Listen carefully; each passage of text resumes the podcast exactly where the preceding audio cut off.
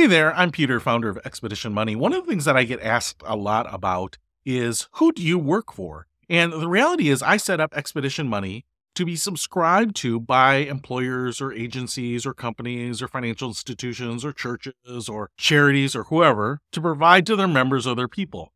And I did that because there is some scale and some ease of doing that. And then there is the ability for those companies that really want to do something for their people because they really believe in them. They really want to provide some real value that they can do that without necessarily costing a ton of money. And so that's why I set up this program. But a lot of people will ask, especially if I'm working with someone one on one, who do you work for? Are you providing information that's going to benefit the company?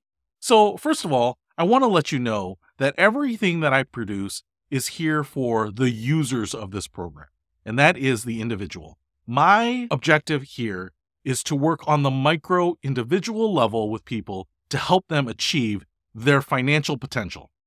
Hopefully, that's financial independence. Hopefully, that's retirement. Hopefully, that's financial freedom. But some people may never get there. But if they can't, what can we do to maximize their life? What can we do to make sure that they're living as best as they can in the situation that they have? So, my objective here is always to provide the best information and the best tips to individuals. That's why I provide a lot of HR and career information. That's why I provide a lot of outside external income recommendations. All of these things are really beneficial to people. And yet, sometimes companies are really afraid about providing that information to their people because they think, hey, that person's going to leave me for another company, or that person's going to make so much money with their side hustle, they're not going to work for me anymore. Or that person's going to figure out how to improve themselves and get a raise, move to the next level in their career. All of those things are great for the individual. And usually they're good for the company to have a better, more competent employee, a go getter, someone who's dedicated to the company.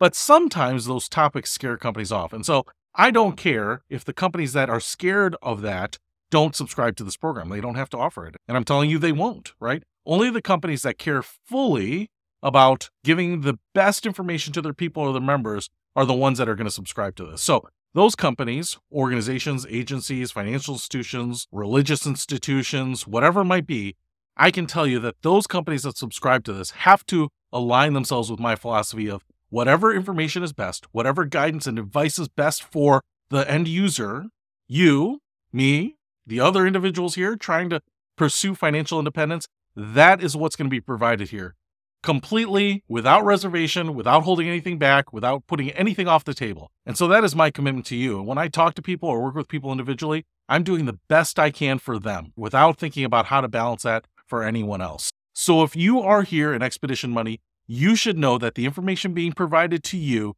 is to get you to conquer your journey to financial independence. So I hope that helps. I'll see you later.